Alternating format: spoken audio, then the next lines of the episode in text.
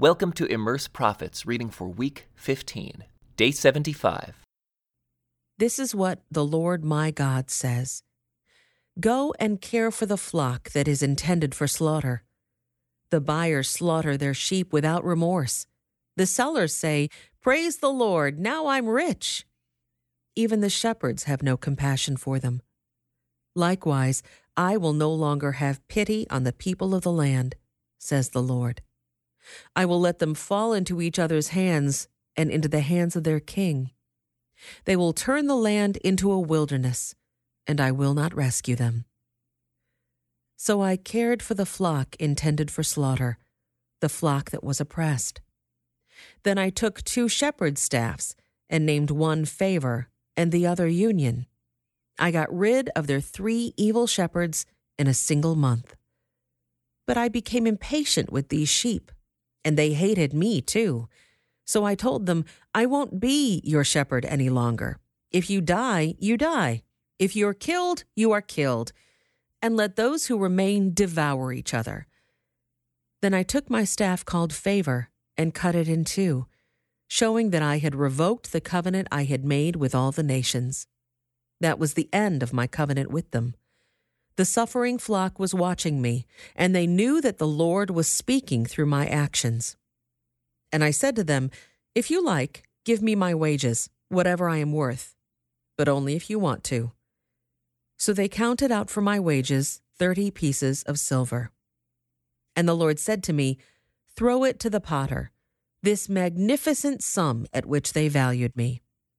So I took the thirty coins and threw them to the potter in the temple of the Lord. Then I took my other staff, Union, and cut it in two, showing that the bond of unity between Judah and Israel was broken. Then the Lord said to me, Go again and play the part of a worthless shepherd. This illustrates how I will give this nation a shepherd who will not care for those who are dying, nor look after the young, nor heal the injured, nor feed the healthy.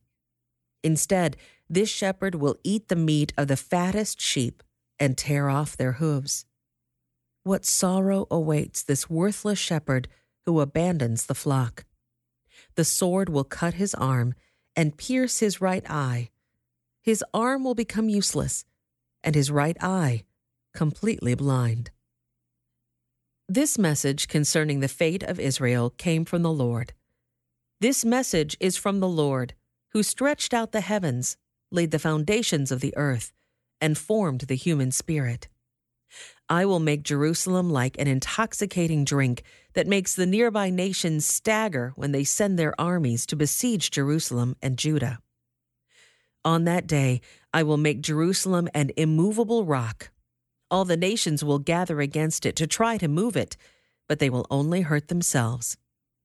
On that day, says the Lord, I will cause every horse to panic and every rider to lose his nerve. I will watch over the people of Judah, but I will blind all the horses of their enemies. And the clans of Judah will say to themselves, The people of Jerusalem have found strength in the Lord of heaven's armies, their God. On that day I will make the clans of Judah like a flame that sets a woodpile ablaze, or like a burning torch among sheaves of grain. They will burn up all the neighboring nations right and left, while the people living in Jerusalem remain secure. The Lord will give victory to the rest of Judah first, before Jerusalem, so that the people of Jerusalem and the royal line of David will not have greater honor than the rest of Judah. On that day, the Lord will defend the people of Jerusalem. The weakest among them will be as mighty as King David and the royal descendants will be like God, like the angel of the Lord who goes before them. For on that day I will begin to destroy all the nations that come against Jerusalem. Then I will pour out a spirit of grace and prayer on the family of David and on the people of Jerusalem. They will look on me, whom they have pierced, and mourn for him as for an only son. They will grieve bitterly for him as for a firstborn son who has died. The sorrow and mourning in Jerusalem on that day will be like the great mourning for Hadad Rimmon in the valley of Megiddo. All Israel will mourn, each clan by itself, and with the husbands separate from their wives. The clan of David will mourn alone, as will the clan of Nathan, the clan of Levi, and the clan of Shimei. Each of the surviving clans from Judah will mourn separately, and with the husbands separate from their wives. On that day, a fountain will be opened for the dynasty of David and for the people of Jerusalem, a fountain to cleanse them from all their sins and impurity. And on that day, says the Lord of heaven's armies, I will erase idol worship throughout the land, so that even the names of the idols will be forgotten. I will remove from the land both the false prophets and the spirit of impurity that came with them. If anyone continues to prophesy, his own father and mother will tell him, You must die, for you have prophesied lies in the name of the Lord. And as he prophesies, his own father and mother will stab him. On that day, people will be ashamed to claim the prophetic gift. No one will pretend to be a prophet by wearing prophet's clothes. He will say, I'm no prophet, I am a farmer. I began working for a farmer as a boy. And if someone asks, Then what about those wounds on your chest? He will say, I was wounded at my friend's house. Awake, O sword, against my shepherd, the man who is my partner, says the Lord of heaven's armies. Strike down the shepherd, and the sheep will be scattered, and I will turn against the lambs. Two thirds of the people in the land will be cut off and die, says the Lord, but one third will be left in the land. I will bring that group through the fire and make them pure. I will refine them like silver and purify them like gold. They will call on my name, and I will answer them. I will say, These are my people, and they will say, The Lord is our God. Watch, for the day of the Lord is coming when your possessions will be plundered right in front of you. I will gather all the nations to fight against Jerusalem the city will be taken, the houses looted, and the women raped. Half the population will be taken into captivity, and the rest will be left among the ruins of the city. Then the Lord will go out to fight against those nations, as he has fought in times past. On that day his feet will stand on the Mount of Olives, east of Jerusalem. And the Mount of Olives will split apart, making a wide valley running from east to west. Half the mountain will move toward the north, and half toward the south. You will flee through this valley, for it will reach across to Azel.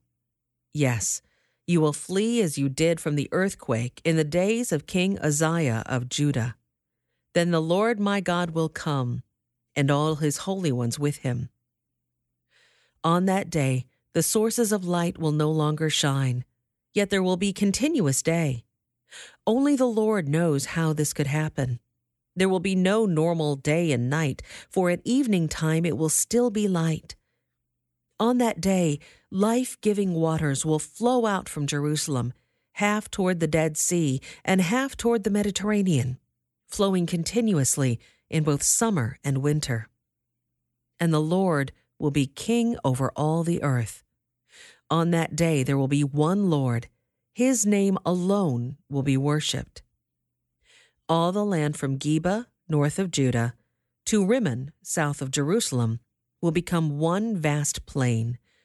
But Jerusalem will be raised up in its original place and will be inhabited all the way from the Benjamin gate over to the site of the old gate, then to the corner gate, and from the tower of Hananel to the king's winepresses.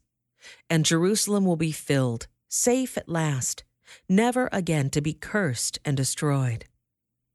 And the Lord will send a plague on all the nations that fought against Jerusalem. Their people will become like walking corpses, their flesh rotting away. Their eyes will rot in their sockets, and their tongues will rot in their mouths. On that day they will be terrified, stricken by the Lord with great panic. They will fight their neighbors hand to hand. Judah too will be fighting at Jerusalem. The wealth of all the neighboring nations will be captured great quantities of gold and silver and fine clothing. This same plague will strike the horses, mules, camels, donkeys, and all the other animals in the enemy camps.